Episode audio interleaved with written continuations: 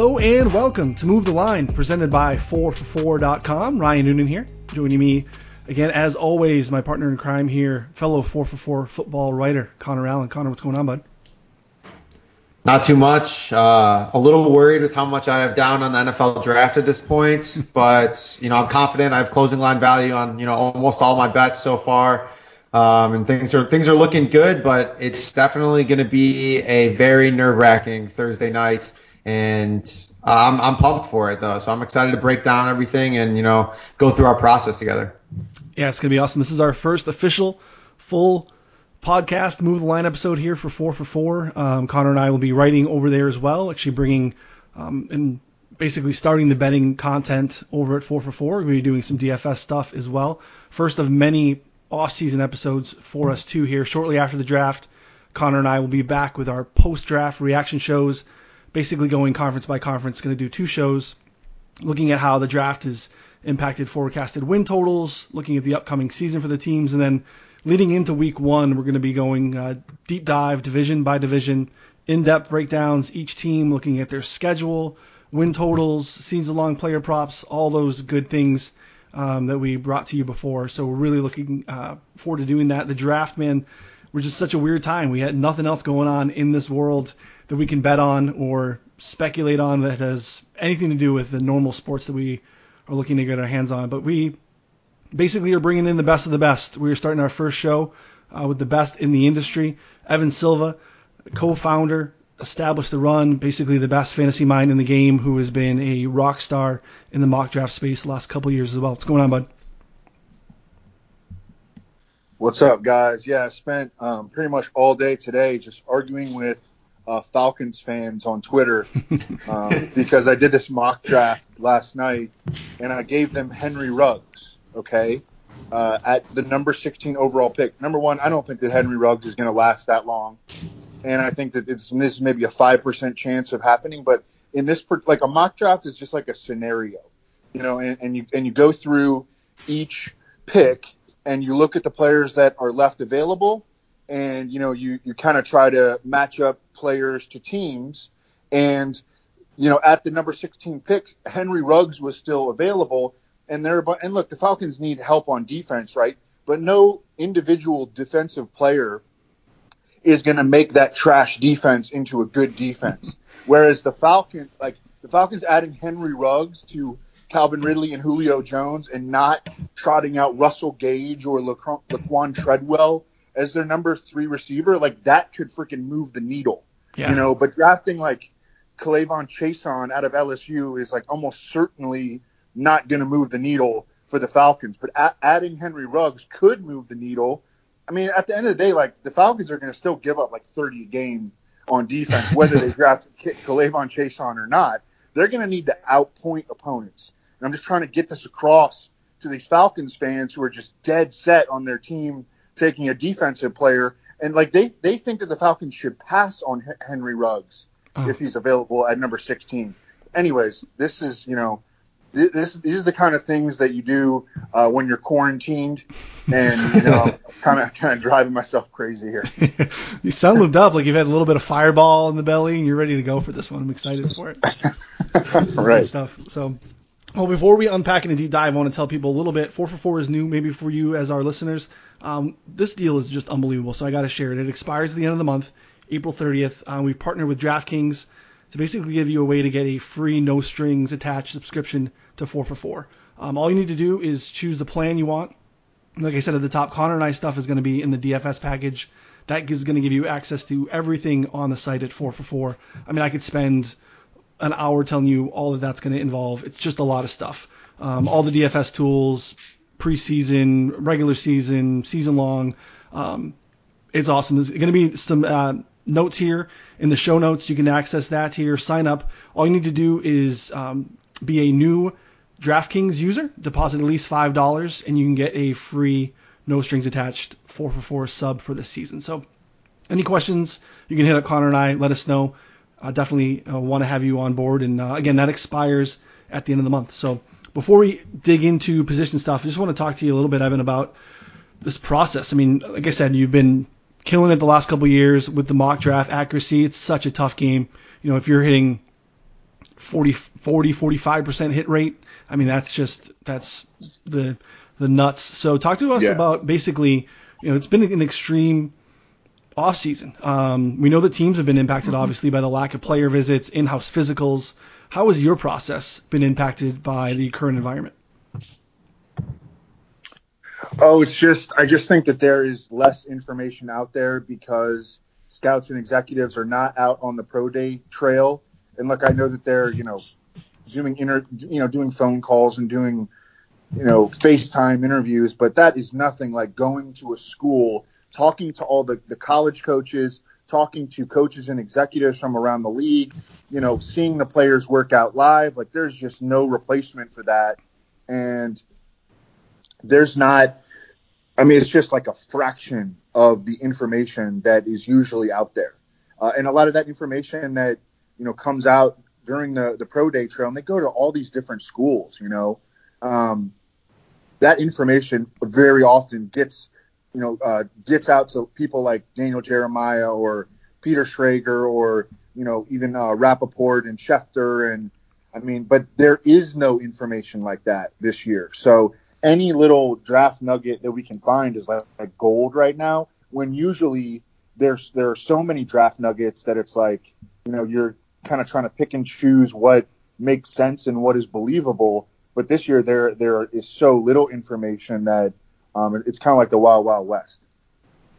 Yeah, I mean, I think that's a great point, and I think that's kind of the overarching theme for me when looking at some of these props that we're going to dive into is that it's such a high variant event. You know, why would I not want to lean into some plus numbers? Um, feeling like I know exactly what's going to happen, I think, is just arrogance and short-sighted. And we get in this little bubble, and we're reading all these mocks, and we're reading all these things that we think that we know. Like, it's it's so hard to predict, and I think more than any year previously, it's just going to be it's just a real um, a real shit show at times. Like there's going to be a lot of trades, things that we you know really haven't been able to predict at times. So I think leaning into the variance and um, not pretending like you know everything based on Right. every mock draft is probably the e, e way to go as far as uh, as far as making money. So um, let's start with the sexy positions. We'll start with the fantasy relevant stuff at the top and then work our way down here. But let's start off with the QBs. Obviously, Joe Burrow kind of locked in here as the um, number one pick.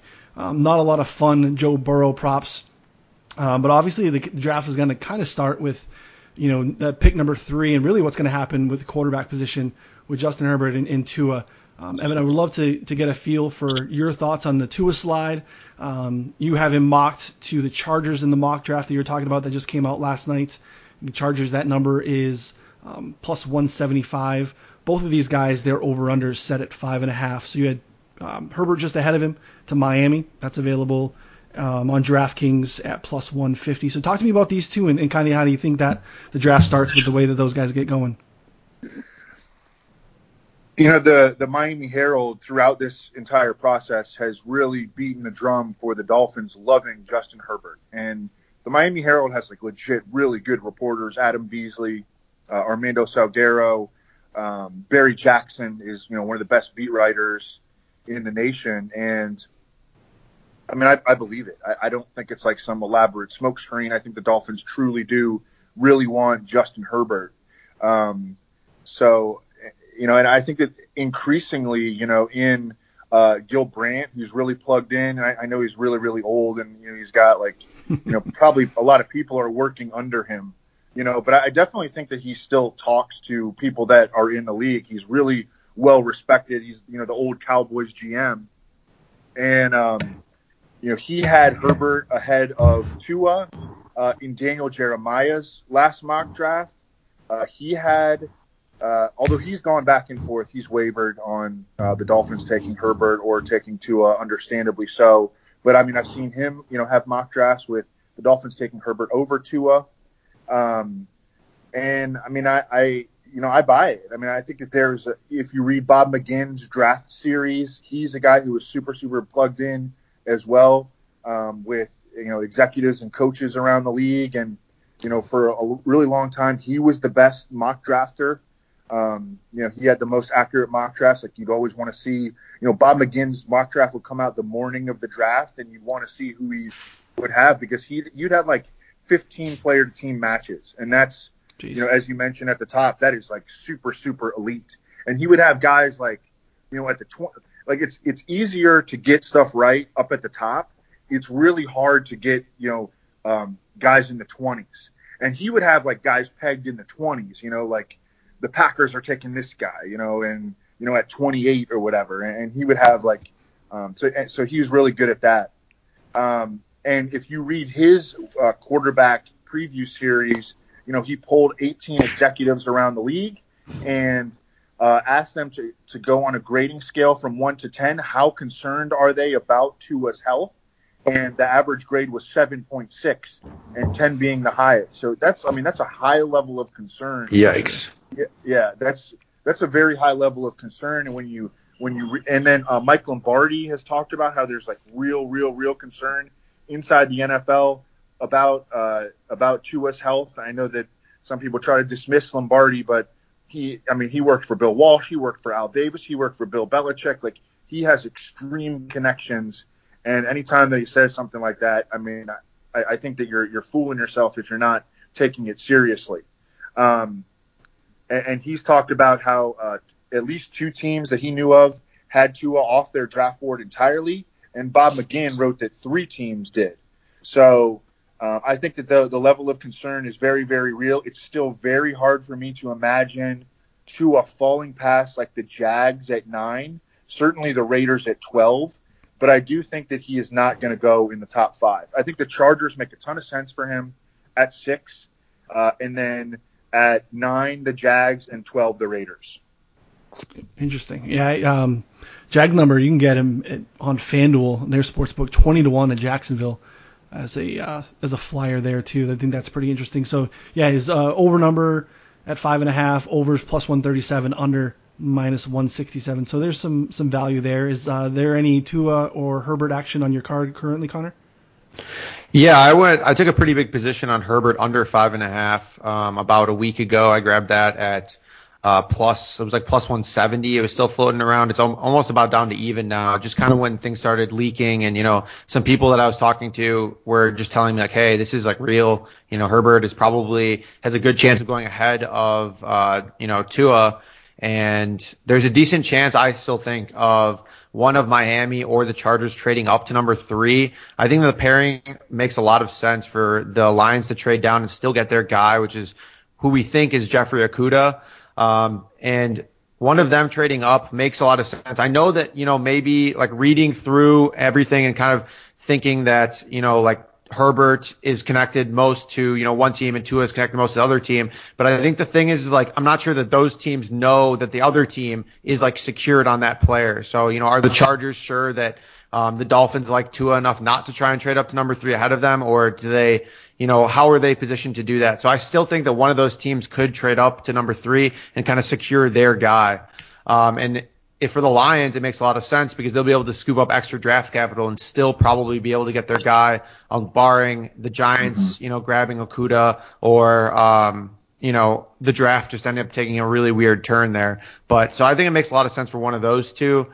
Um, but otherwise, yeah, I took a position on Herbert under. I've kind of stayed off Tua props just he seems so volatile, like Silva was saying. I don't, I'm not really convinced where he goes. I just, mm-hmm. I think that he's still a good enough prospect. And there's been so much, you know news and hype about him that um, I think just he could really go all over the place at this point.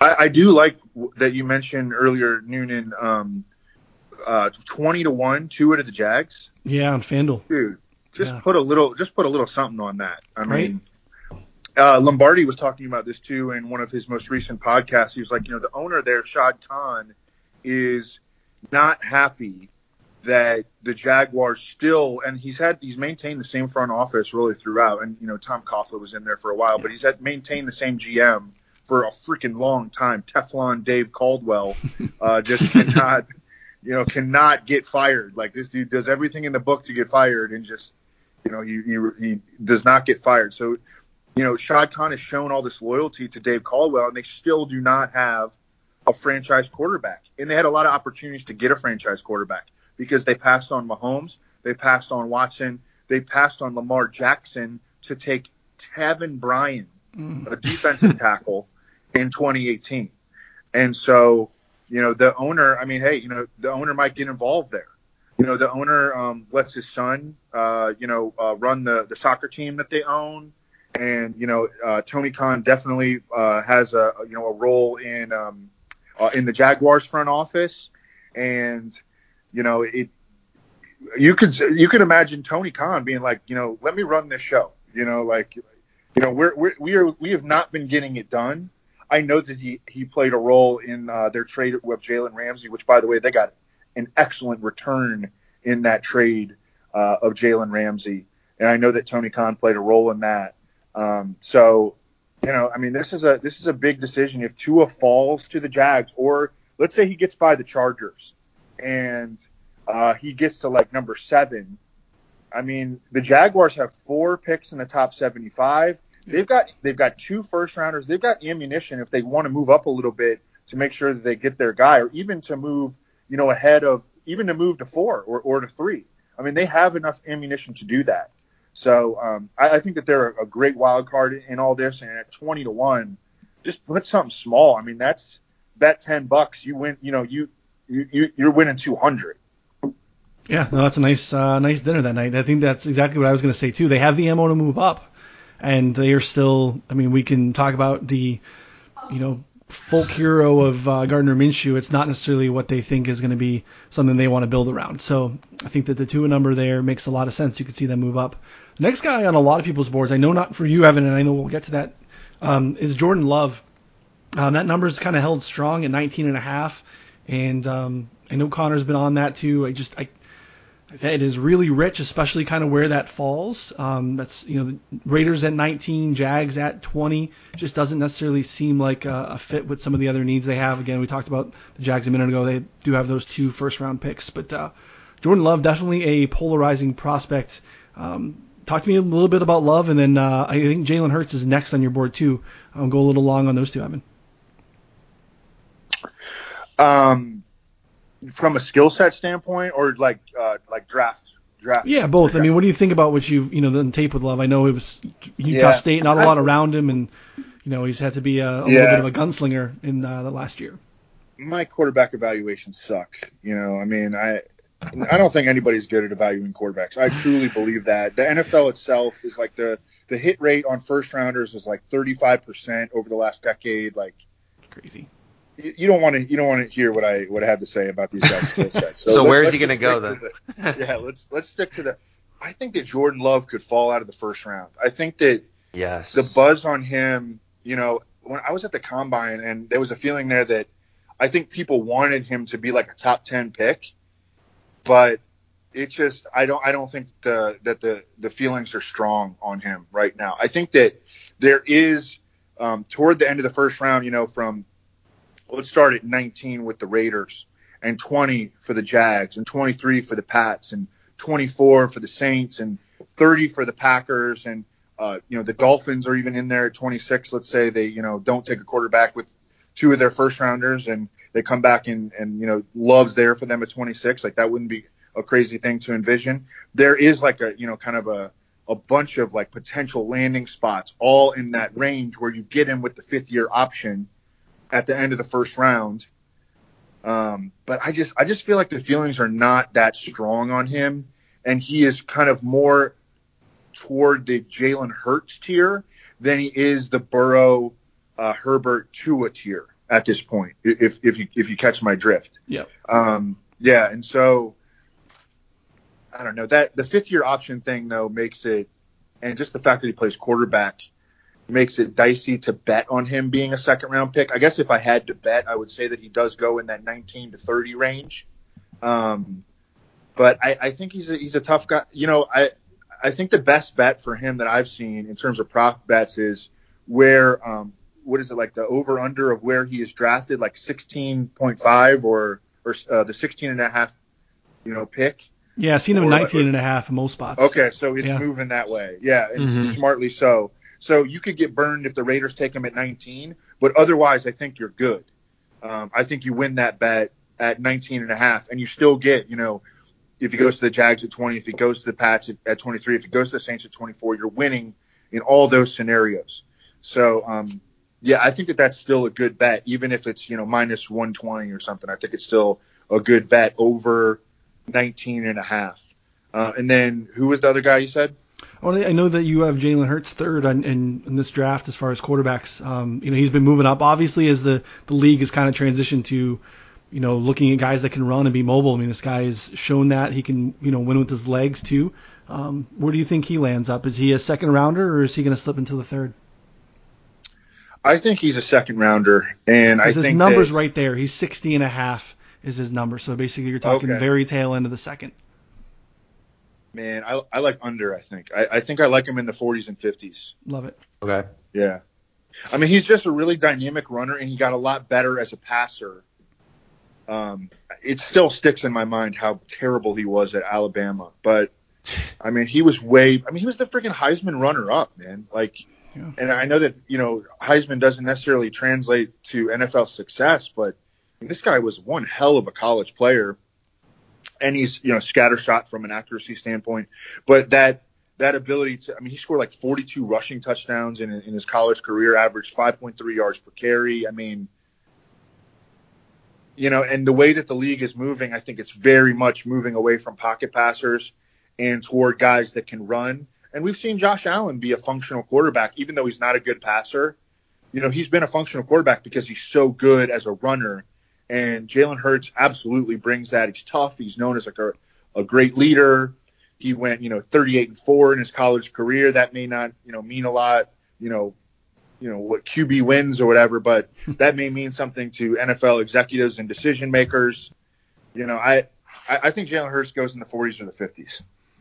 Yeah, I love the scenario. Uh, talk through this a little bit with Connor, where the uh, no shot that the Patriots, even though they need a quarterback, they're not taking anyone at 23. They always trade yeah. down. They're trading down. They don't have a second round pick for the Mohamed Sanu trade. I would love to see, and I think Indy makes a ton of sense as a team to move up into the end of that first round. Um, they sign Rivers. They just have him for a year. So someone like Jordan Love makes a lot of sense to Indy. They make that trade with New England. New England can fall back, use one of those two mid seconds, and grab Jalen Hurts. Um, I think that that would be a, I think a, a win-win for both teams. And you know, Hurts the Alabama connection, the Saban Belichick thing. Um, obviously, he's going to be able to get some good intel. Obviously, in these times when we're limited, those relationships matter a whole lot more. So something like that makes a lot of sense. I get the Love to New England thing and how that was popular early in the mock season. It just mm-hmm. it doesn't it just doesn't seem like something that the Pats would do right now. No, I agree with that. I agree with that. Uh, any interest in uh, you know Jake Fromm is actually the same number as Jalen Hurts, 60 and a half is his total, and actually Jacob Eason is uh, ahead of both of them. He, he's at 47 and a half. Connor, do you have any interest in those guys or um, any uh, numbers on Hurts either? Do you have any uh, tickets on him?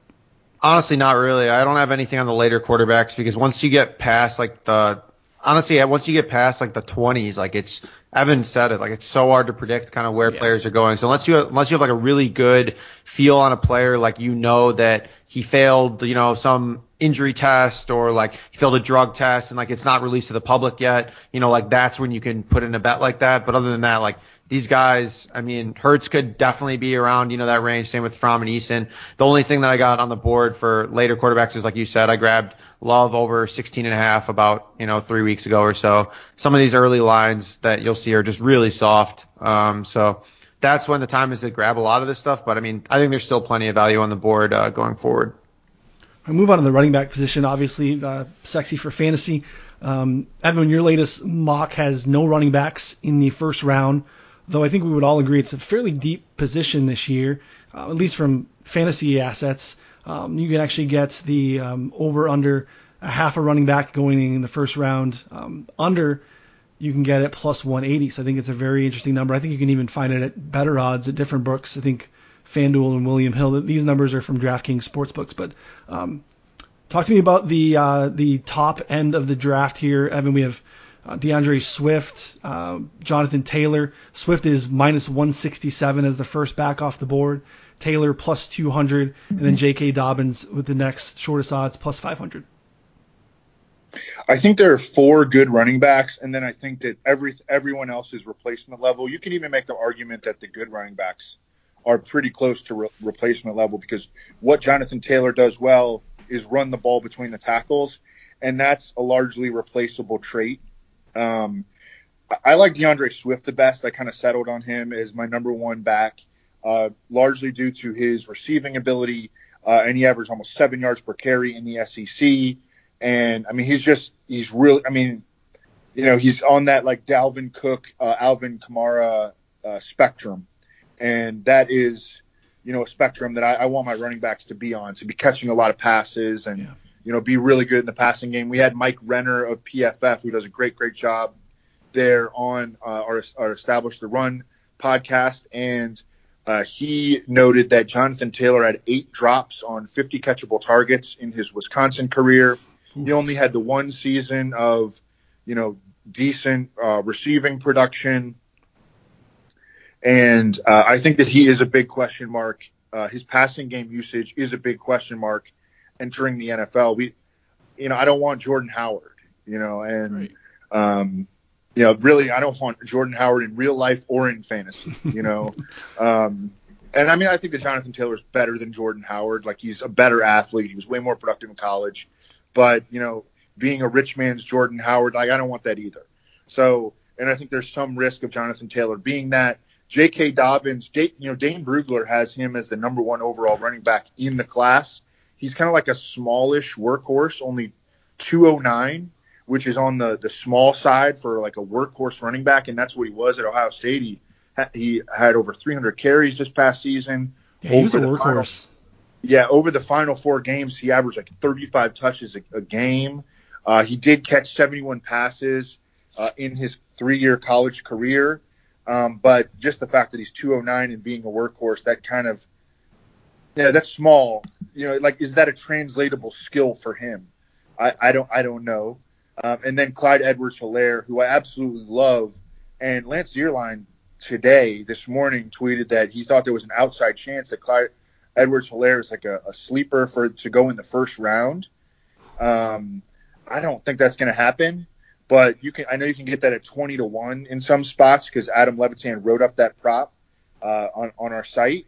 And um, Clyde Edwards Helaire, I mean, he's like the perfect running back for today's NFL. I mean, he's uh, Daniel Jeremiah, who does the Chargers play by play, is uh, he has compared him to Austin Ekeler. He sees Austin Ekeler every week, you know, and he compared Clyde Edwards Helaire to Austin Ekeler, and Austin Ekeler is like the perfect running back in today's game. Um, and I, I, think that that's a great comparison. 55 catches for Clyde Edwards Helaire this past season. That, that's a lot of catches for a college back. There's a lot of catches. Obviously, a high volume offense, but he showed that he could handle it. Dobbins, too. I mean, like I get your point. He is a little bit undersized, especially in comparison to like Swift or Taylor, but he he's got a little bit of like it's a little shady McCoy. Like you know McCoy's not a big plus 200 pound back. I mean he's low twos, 205. I think he played a lot of his 210. Um, and Dobbins handled a massive workload, which isn't actually always a good thing for a running back, especially coming in. We'd rather them have uh, fewer miles on the tires there for sure. Um, no interest or no mention of Cam Akers. Um, not a fan of him. You think he's kind of in that next tier down? Yeah, I think he's like at the top of the replacement level tier. Okay. Um, Gil Brandt had him as like number 110 overall player, number 105, something like that. And that's not a good range to be in. I mean, a fourth round running back that would be equivalent to like a fourth round running back, and fourth round running backs are like spare parts, you know. So that that's my that's kind of my hang up with him. I mean, he had a great uh, speed score. I think he ran 4.47 at like 217, and he caught 69 passes in his college career. Um, so I mean, he checked some some boxes on paper, but I mean, if he's going to be a fourth round running back, like, yeah, I don't I don't care about fourth round running backs. Right. Yeah, have to land yeah. in a really good spot or have some injury yeah. luck for sure. Yeah. Exactly. Uh, what's your tickets? Uh, your card look like here, Connor, as far as the running back position. Um, who do you think is the first running back off the board? And I guess you know the numbers are going to tell us that it's Swift. I think Evans' um, evaluations kind of match that, but his over under is set at 26 and a half. What are your thoughts about the running backs? Yeah, I wish that I got down on Clyde Edwards Helaire at uh, 20 to 1. I was actually drove to Indiana today to get some uh, bets down at DraftKings. I drove, oh you know. God. Yeah, I made the We track. talked about doing this. I didn't know that yeah. you went. So I sat do? in a Wingstop parking lot for over an hour. Um, in Gary, or did some, you get deeper? Uh, no, actually, there's like this little part right by the horseshoe where it's like kind of developed. Um, so you know, like the folks around there maybe aren't the nicest, but the area looks nice and it's well lit. So you know, it was all right. Um, so yeah, I drove over there and all I could get was ten to one, and you know, uh, I didn't I didn't pull the trigger there. Um, I probably should have put a little bit on that still, and I would consider it. But uh, I mean, 20 to one is obviously a lot better of a number. Uh, the landscape as a whole, so I actually really like the under here for the half a running back in the first round, as well as uh, D'Andre Swift over 26 and a half. I wrote up a whole article on it actually for four for four. It was one of my first pieces for the draft uh, betting, and I really think the only not necessarily fit, but like the only team that I think will pull the trigger would be Miami here at 26. And that's kind of where the line, I believe, you know, stems from. But if you kind of like work your way backwards, I mean, Miami did just sign Jordan Howard. Um, they also, so 25, you're looking at Minnesota, who is Dalvin Cook, and they're also number 22. And so they have, they have a guy like Dalvin Cook. They're probably not going to take a first round running back. Then you're looking at New Orleans with Alvin Kamara and Latavius Murray still in tow. Probably not picking a running back. Number 23 in New England. I mean, there's a chance, like you said, for New England to trade out and someone to, to leapfrog them. And that's really the biggest risk with this bet is that for someone to trade up and kind of grab a running back in the first round. But still, I'm not really convinced that, you know, New England, if they stay put, would can would pick a first, another first round running back there. Then you're looking at pick number 21, please, Miles please Sanders. God, let, let the Bears trade up into the first round for a running back. Evan, don't even Chicago would just would not exist. Like that would just be awful. Ryan Pace would be so happy though, man. Imagine David Montgomery and D'Andre Swift, the next one-two punch in Chicago for years to come. My I mean, Bear fan oh, friends would sell themselves on it though. They'd be all excited about it. But uh, this could yeah. be a great draft for Miami, and I think taking a running back um, with that 26 pick would just be a good way to make sure it's not a great yeah. draft. Um, People yeah. are just so convinced and, and, that because the Raiders did it before, like Miami's just going to do it now because they have multiple first round picks. Yeah. I mean, the Dolphins have 14 picks. You can wait on a running back number one.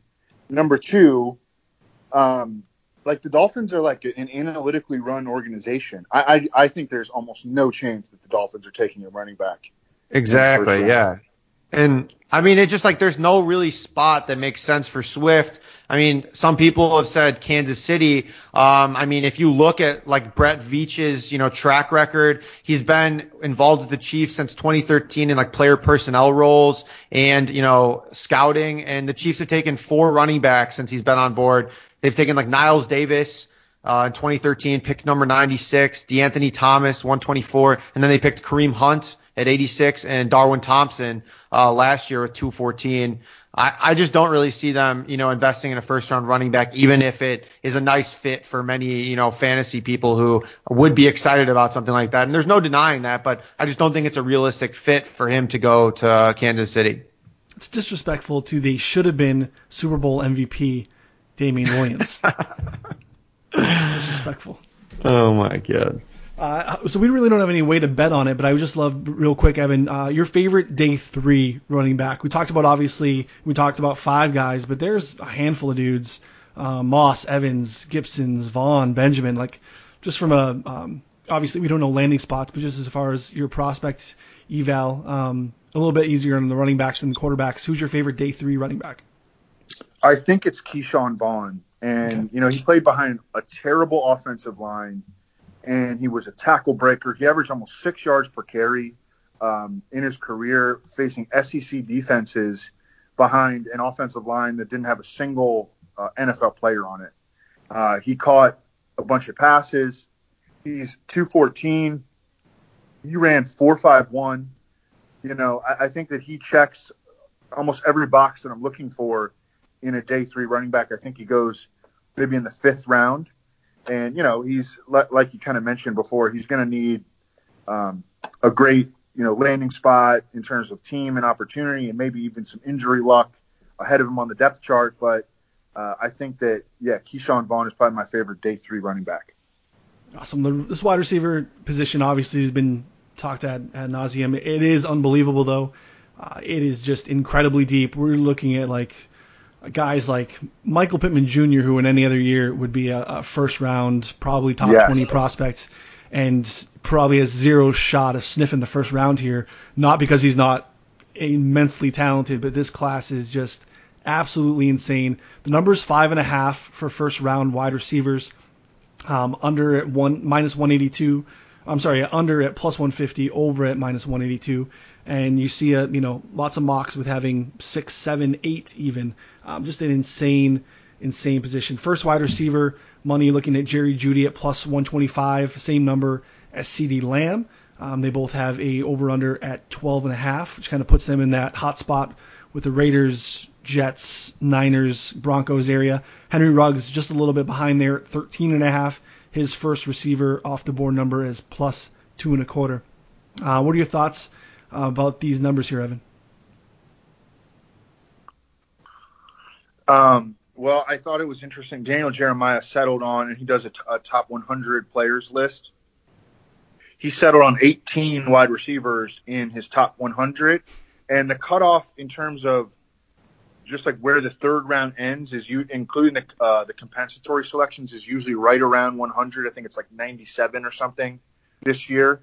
So that means you know six. That would essentially mean almost like, uh, or that would kind of spread out to six uh, wide receivers in the first round, six in the second, six in the third, and that's just a ton of wide receivers to, to, to be going that early in the draft. But I think it's I think it's spot on, and um, I think that there is sort of like a first tier of Ruggs, Jeudy, and Lamb, but man, I mean Denzel Mims is an incredible prospect. I think that Brandon Aiyuk has a lot of similarities to Chris, Chris Godwin, who might be the best slot receiver in the NFL right now.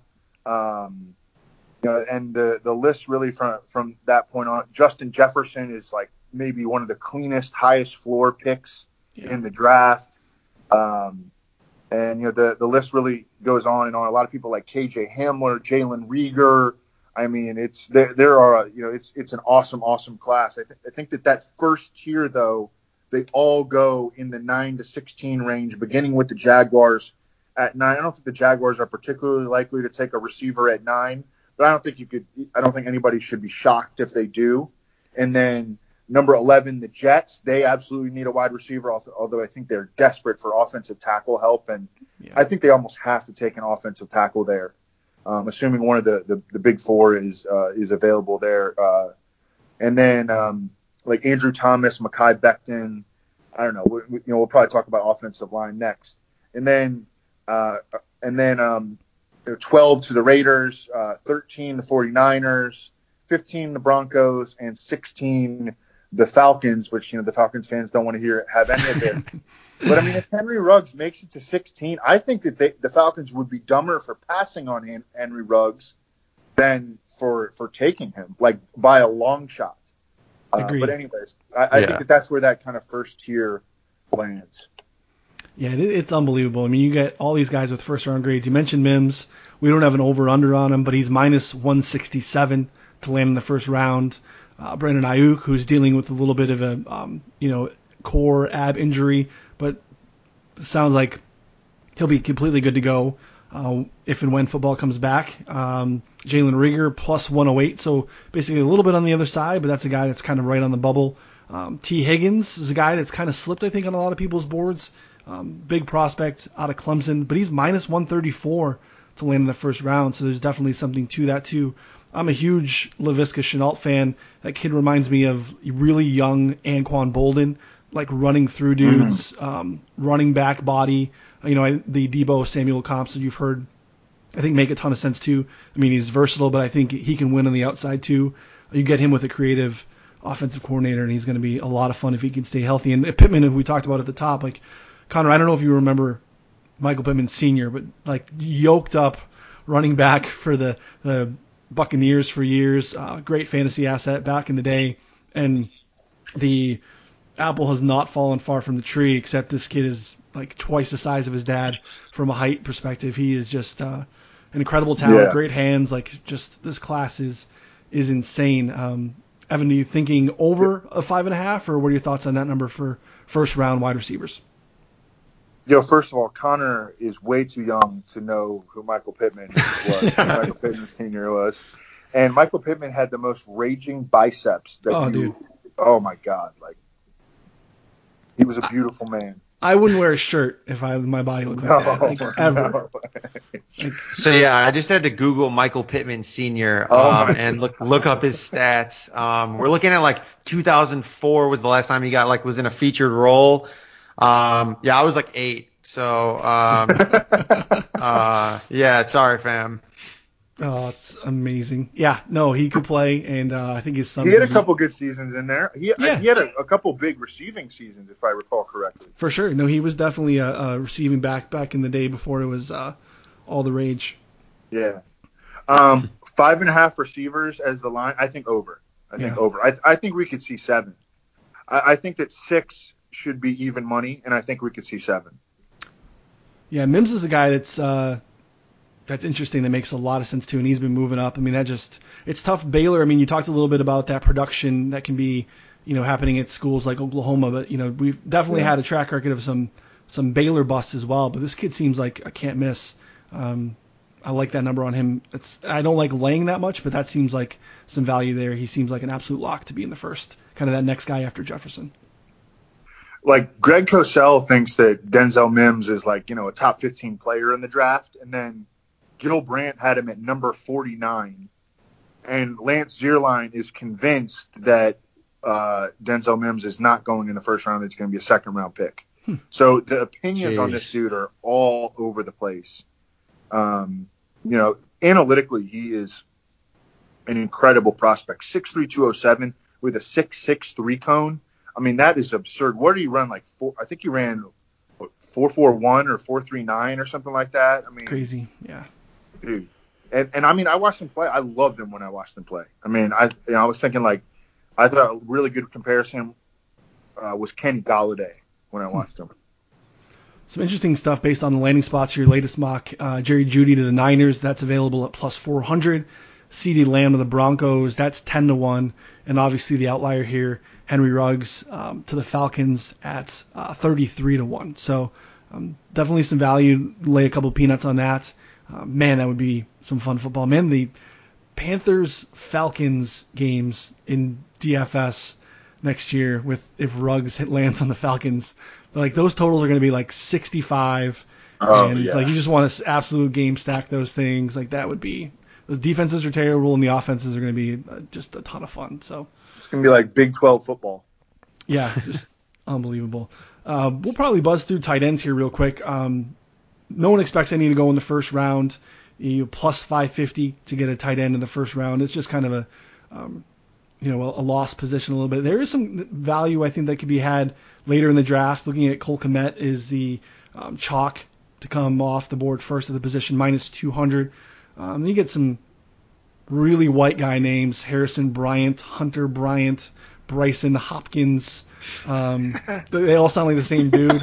Um, and Adam Trautman's in there too. Um, talk to me about the tight end position. Uh, we can't really bet on it, but uh, who do you think has some value at some point this year in fantasy?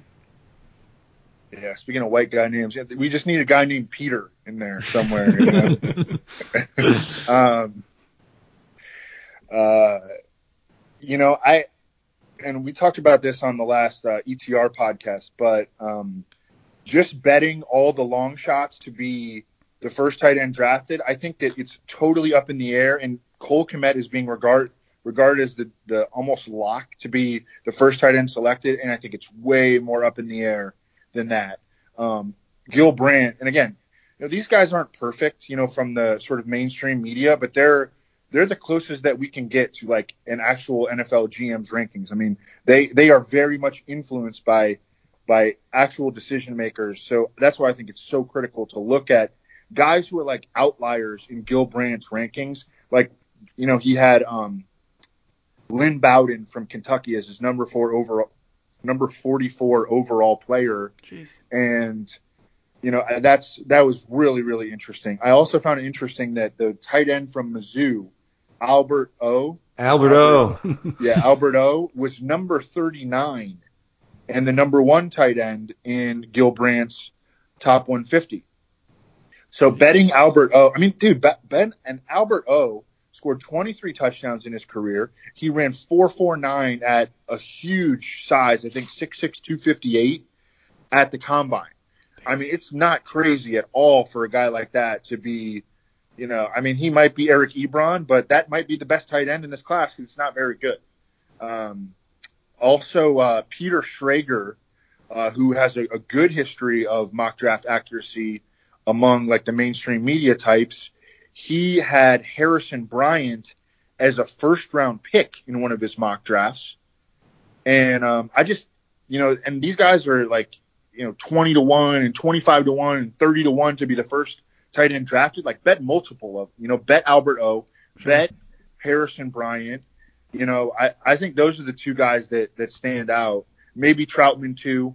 Um, you know, don't bet Cole Kmet. Bet bet the longer shots. Yeah, Connor, you have an uh, Albert O ticket, right?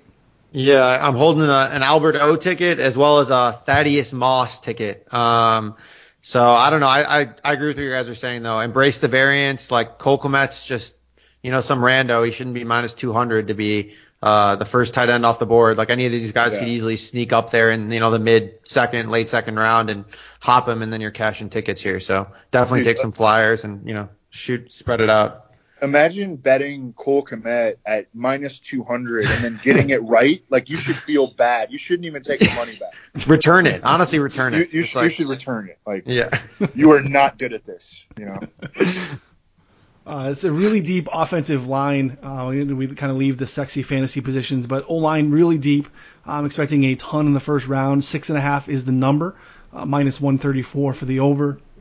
Uh, under would be plus 110. Um, Evan has eight in his most recent mock draft.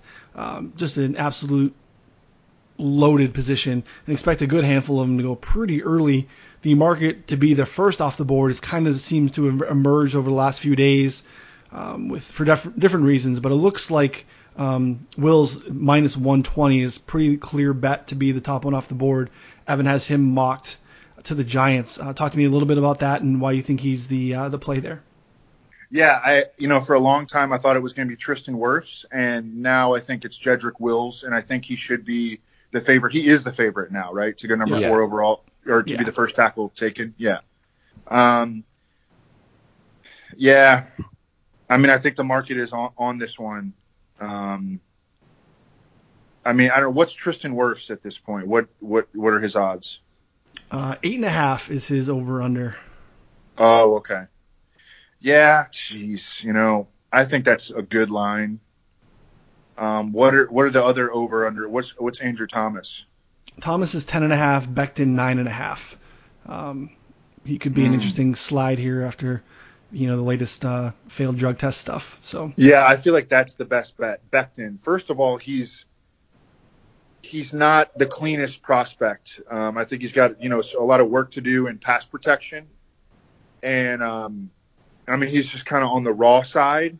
So I think he had some questions about his game. Now you combine that with the um, the flagged drug test and I mean, I don't think he's a bad kid, you know, at all. He has no history of any drug tests in college. It was, you know, who, who knows what happened, but it got flagged. He didn't even necessarily test positive or anything like that.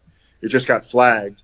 And it might not affect him at all, but I still think, you know, if he goes to the 10 to 10 to the Browns, you win. If he goes 11 to the Jets, you win.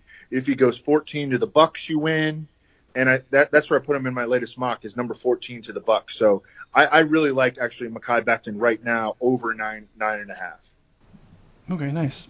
Yeah, I mean we don't even know what it is. Like the like, is he smoking weed? Or he, you know, was he low dosing LSD? Like we have no idea what he's doing. Like, who knows?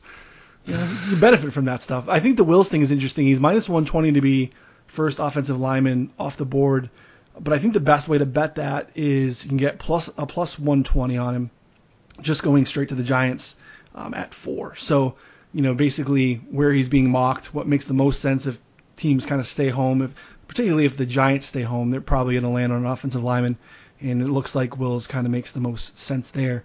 Um, any tickets for you here uh, as far as offensive linemen go, Connor? Uh, yeah, I have an embarrassing amount of money on offensive line props. Um, so yeah, I have I was betting Wills at like plus 175 a few days ago to the Giants, and I bet that all the way up to uh, it was like 140 is what I kept putting tickets in at uh, different points in different spots. At this point, I would still consider taking him at plus 120 uh, at number four to the Giants. Um, and then I grabbed Becton at eight and a half um, yesterday, like like eight minutes after you know Rapoport tweeted out. I don't give a shit whether he failed a drug test, but my opinion doesn't matter. So um, you know, like it's it's what the GMs think, and like these you know like fossils who are running things like care a lot more about those kinds of uh, you know even getting flagged on a drug test um, a lot more than we do. So I think that you know really his his eight and a half really only left him to go to like the Cardinals. And I don't, I mean, that's, I think that there are a lot cleaner prospects, like, you know, Evan was saying with, uh, Thomas or Wirfs that make a lot of more sense there if they do go that route.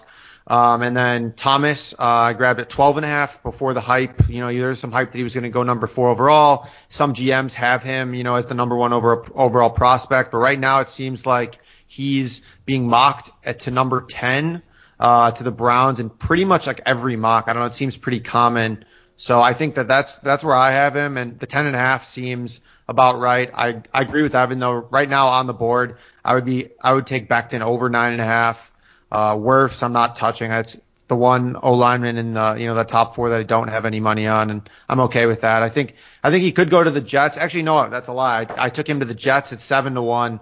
Um, so I don't know. I mean, if he falls kind of past that per- first part, I think that the Jets could definitely go offensive lineman route and would make a lot of sense there. And if you're able to get him at seven to one, uh, which you are able to on DraftKings right now. I think it's a, a good fit. And Browns are minus 400 to take an offensive lineman with their first pick. So wow, seems like a, a pretty strong indicator. One that I love. Um, even a week ago, you can get plus money, like plus 167 on Cesar Ruiz to land in the first round. That's all the way down now at minus 200. It just seems like I mean I know center is not like a sexy first round position a lot, but that just seems like a 10 year starter in the league. Like that guy just seems rock solid and pretty safe to be, you know, a late first round pick. All right, we'll move on to uh, defensive players here. I know you got a lot of action here too, Connor. Um, and again, decent draft. I mean, really good corners as well. Um, I've seen varying mocks. Evan, your first mock had six uh, first round cornerbacks. Your latest mock has just four, kind of right on the number. Um, round one corners, the numbers even juice basically. The numbers four and a half. Um, and, you know, looks like pretty pretty much everywhere you go, you get Jeffrey Okudah, um, the, the, top corner there. Um, pretty loaded position. I know you had pretty high on some guys like Jaylon Johnson before I saw them going first round with anyone else. Mm-hmm. Um, what do you think about Okudah? Do you think that that's a good number? Is he the clear top prospect at the position? And uh, what do you think about that number four and a half for corners in the first? I don't know. I I, I, don't have a great feel for this year. I, I, think it's a weak cornerback class in general. Okay. I think that um, I don't know. A lot of the players are flawed. Uh, it's just I just think it's not a great year for for cornerbacks, and I, I really don't have a great feel for. You know, as you could tell, my as you mentioned, my first mock had a lot of corners, and my last one didn't have very many. Um, so and you know there are some guys that like I thought about putting in the first round. I just I didn't know Jeff Gladney, Kristian Fulton. Um, I don't know. I, am kind of staying away from from uh, cornerback bets. Yeah, there's a few guys when you look at just their odds that tell you that they're going to be first round picks. I mean, um, a guy that's moved the laws, AJ Terrell, seems like pretty much a lock. He's now minus 500 to be in the first round. Um, Kristian Fulton as well, minus 715. But then you get to the guys that are on the bubble you know, you get uh, Jaylon Johnson, though, minus 177 still. So that's indicating that that's more than likely than not. Uh, Trevon wait, Diggs. Wait, Kristian, wait, wait, Kristian Fulton is what to be a minus, first round pick? Minus 715. What? How, yes. I mean, can we can we fade that? Like, I know that's the worst part about some of these is you can't take uh, the other side. Because even like oh, a guy man. like you know you I saw your latest one with uh, linebackers. We'll get there too with Kenneth Murray and Patrick Queen. They're both minus two thousand to be first oh round picks. God. I mean, the other side of that would be pretty interesting. You know, you'd be looking at 15 to 1. I least. thought there was there's some interesting bets on Bovada that you can bet on just whether the uh, the identity of the first round pick of, of a certain team plays offense or defense. Mm-hmm. So like the Chargers are minus 300 to take an offensive player in the first round, and you know they're plus 300 to take a defensive player. And if they take Isaiah Simmons, like, and you bet 20 bucks, like you're, you know, you're, you're turning that into 80. So, I mean, I, I really I like hit like every single one just at whatever the plus odds were because we don't know what's going to happen, and the odds are set as if like you know there is a strong favorite for these teams. Like the Cowboys were. Um, like plus 300 to take a, a defense or a minus 300 to take a defensive player and plus 275 to take an offensive player. Like they could easily take the center out of Michigan, Cesar Ruiz, yeah. and you know to replace Travis Frederick. I, I, just hit that immediately at you know I like I, I don't even care you know if, if I lose like that's that no, that makes has, a ton of sense. You know, yeah, that that has so much upside that it's like you, you'd be dumb to not bet it. Yep. Yeah. No, there's a lot of those. I think that kind of is the core of, of what we talked about at the top, just leaning into the variance. Like we just we don't know, and there's so many variables. We know that everyone likes to trade, and especially now that we have like the way they separated with day one, day two, day three, like teams like to get that. They like to end the day with something too. Like having people trade into the end of the first round, I think is we've seen it become even more frequently. And again, that's anecdotal. I don't have any evidence of that, but it just feels like you know, I want to make sure I get that guy. I don't want teams to be able to make trades in this gap between day two starting. Like I want to go up and get my guy today. Um, so I feel like that there's there's just a lot of that. Take the take the plus numbers when you can get them. Uh, what are some of the, the tickets you're holding as far as defensive player props here, Connor?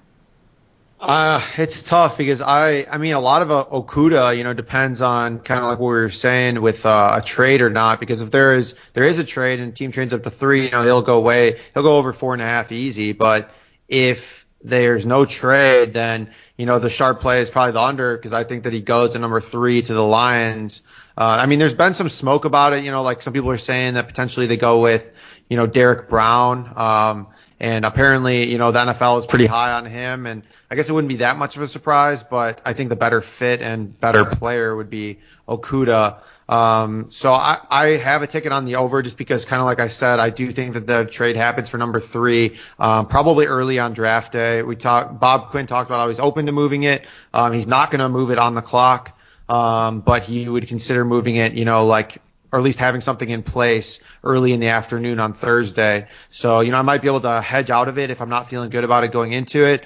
Um, and the next few days we'll learn a lot more information. But uh, as far as other defensive players, CJ Henderson, I grabbed at 16 and a half on the under. Um, it's all the way up to like 13 and a half or 12 and a half. I'm probably not touching that at that point. Like that's, I think that's the range of where he'll probably go. You know, is that like 12 to 15, 12 to 15, 12 to 16 range? Um, but then again, I mean, he could easily go top 10 uh, to a team. Yeah, we like, talked about that. Like, yeah. We, like I love that number. You can get him at top 10 at plus 700 a few days ago because I thought there was, you know, I thought that Jacksonville made a lot of sense. That now is, what is it? He's plus 125 to go in the top 10. Yeah, I mean that's uh, that's not really worth it in my opinion, just because I feel like that's already kind of like he's already all the hype is baked into the number at this point.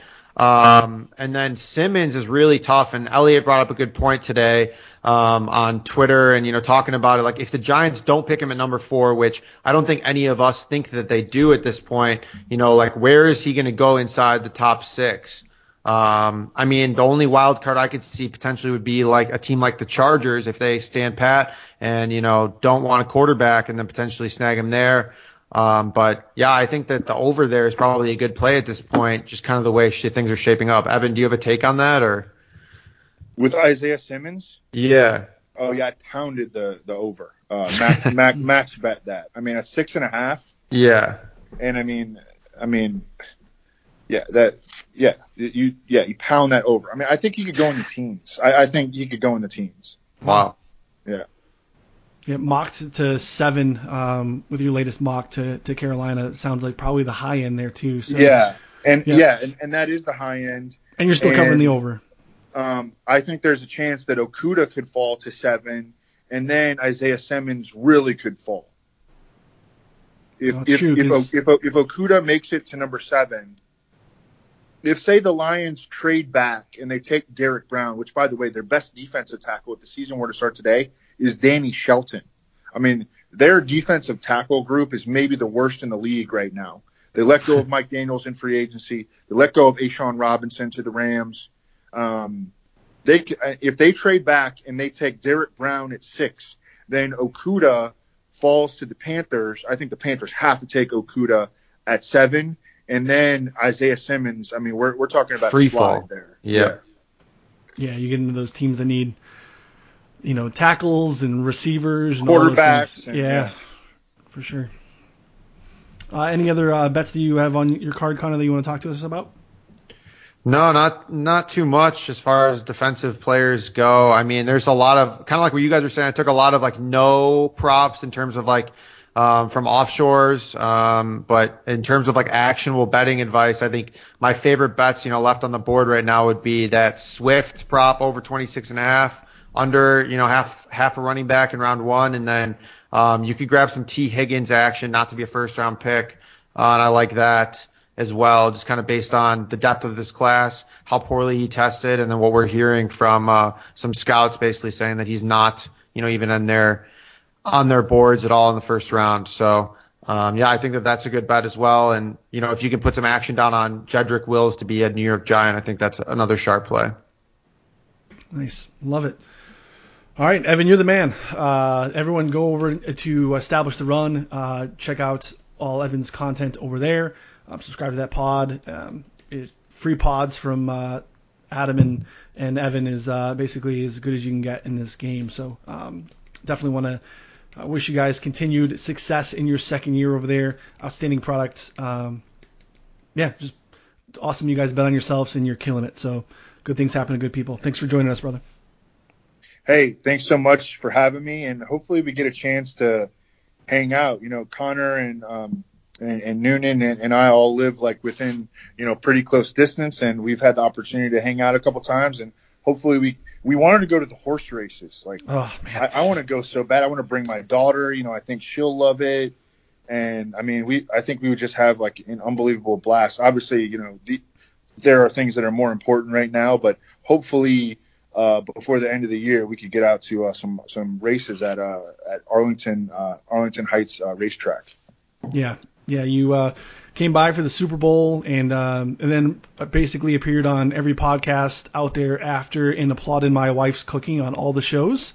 You are forever you are forever a hero in this house. So uh, we'll definitely be doing it again soon when this all blows over. So uh, awesome, everyone! Don't forget to subscribe. Check us out. We'll be coming back with some uh, post draft reaction stuff coming up. And uh, yeah, thanks for joining us. We'll see you again soon.